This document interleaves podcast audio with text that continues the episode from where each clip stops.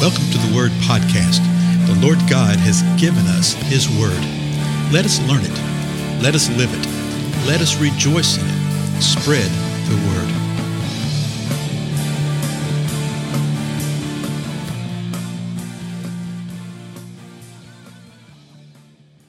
Blessings, everybody. This is Dale. Thank you so much for joining with me today on the Word Podcast. We're continuing our examination, the Gospel of Matthew. We're in the second chapter. And we saw in the first chapter where Magi had come, I mean, in the first part of the chapter, where Magi had come from the east and they were inquiring, hey, where is he who's born the king of the Jews? And so you can imagine this was disruptive. Herod was troubled, Jerusalem was troubled with him. So Herod called the religious rulers, the chief priests and scribes, and said, hey, uh, where's this Messiah supposed to be born? And they told him in Bethlehem in Judea. And then they quoted scripture to him. Verse 6 says this, And you, Bethlehem, land of Judah, are by no means least among the rulers of Judah. For out of you shall come forth a ruler who will be who will shepherd my people Israel. So then Herod went secretly to the Magi to figure out what time that this star had appeared. And then he tells these Magi, he says, Hey, you go search for the child, and when you find him, come back and report to me, that I may come and worship. They went. They found the child because when they came out, they saw the star. And they followed the star, and the star was standing over where the child was. They came in, they worshiped the child, and they gave him uh, treasures, gifts of gold, frankincense, and myrrh. but they did not go back to Herod because they had been warned of God in a dream not to return to him. And so they went back home and they went back another way. And that's where we find ourselves in the 13th verse of the second chapter. So listen to this. Now, when they had gone, so that's the Magi who had uh, been with the child, who left and went home another way. They didn't go back like they were supposed to to Herod. Behold, an angel of the Lord appeared to Joseph in a dream. So this is uh, the second time that we've seen Joseph have a dream that was directive. He actually has four of them, and uh, all of them are pivotal. This one right here is an angel of the Lord appears to Joseph in a dream and tells him some things point blank. Listen to what he says. He said, Get up, take the child and his mother, and flee to Egypt and remain there until I tell you. For Herod is going to search for the child to destroy him. You know, there's no beating around the bush about this. There was no, uh, you know, wording that would be uh, subject to interpretation or anything like that. This is very, very directed in this dream. In the dream, what, look look at the action that was called for. Get up. Okay, he was asleep. He's in a dream, and so he's told to get up. But it also means that the, the rouse yourself, get up and move on out.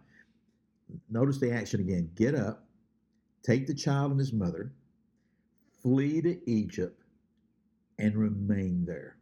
So get up, take your family, flee, and remain there until I tell you. Why? For Herod is going to search for the child to destroy him. I would suspect that uh, when Joseph woke up, that he was, uh, I don't know if I want to use the word shaken. I would say motivated, okay? I, because of what we're about to see these next two verses right here. I know he was. But can you imagine what type of feeling he might have had? There might have even been fear there, uh, but probably not fear in the traditional sense. Perhaps uh, purpose would be a good thing. Because he had been told point blank what to do get up, take them, flee, remain there. And then he was told why. Herod's going to search for the child to destroy him. Verse 14. So Joseph got up, took the child and his mother while it was still night, and left for Egypt. To which I say, well, you reckon? you know, we would like to say, hey, if I had a directed dream like that, if I did this kind of stuff, I would do the same. Well, Joseph had already been trained a little bit here in this, in the responding to the dream thing, right? He'd had at least one major one. Uh, to take Mary as his wife was the purpose of that. But now, with this intensity, because what was Herod going to do? He was going to destroy this child. He literally was going to destroy God, the Son of God. So, what did Joseph do? He gets up, takes the child and his mother while it was still night and left for Egypt. What does this tell us? I think that he got up that same night, and if they left that same night, well, that phrase phrasing "while it's still night," I don't think he got up spent three days preparing and doing all that kind of stuff. They literally got up, they packed their bags, and they left. Well, how in the world? Can't remember they they were poor to start with, right?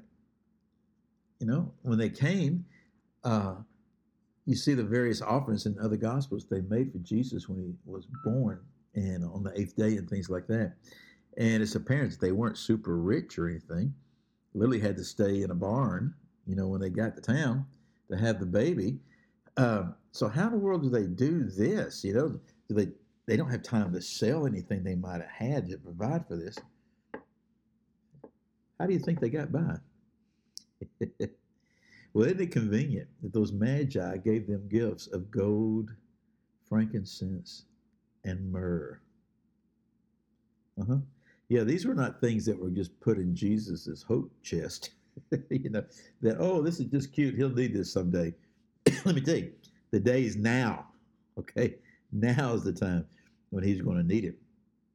And God provided for them before they even knew they had the need. So what did Joseph do? He gets up, he rousts the family, the child, the mother. And while it's still night, they packed the things that they had and they left that very night. You know, it really begs the question of uh, how we respond to the uh, word of the Lord, how we respond when God uh, reveals things to us and teaches us things.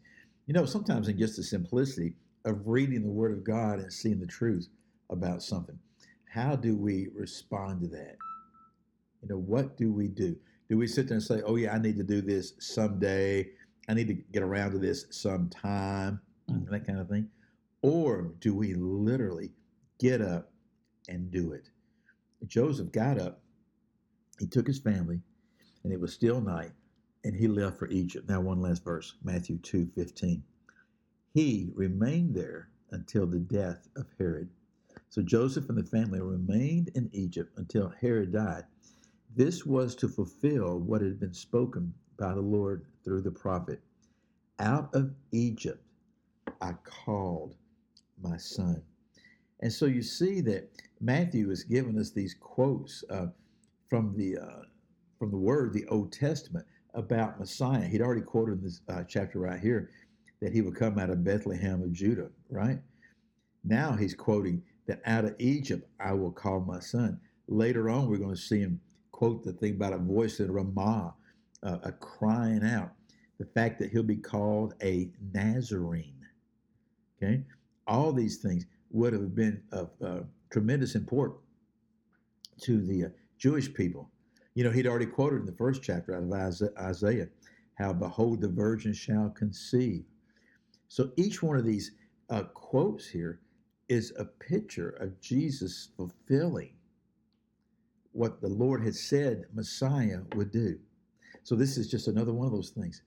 He winds up being taken to Egypt, and what the Lord had prophesied many, many, many, many years before that out of Egypt I called my son. I think that's over in Hosea, is where that was actually prophesied. So, anyway, here's the question for us in the last moment Do we listen?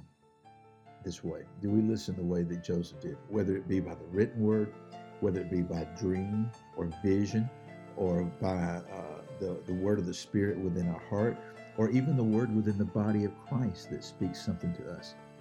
Give heed to the word of the Lord, then do as Joseph did get up and do it. Again, I'm Dale. Thank you so much for your time. I'll see you in the next episode. Goodbye.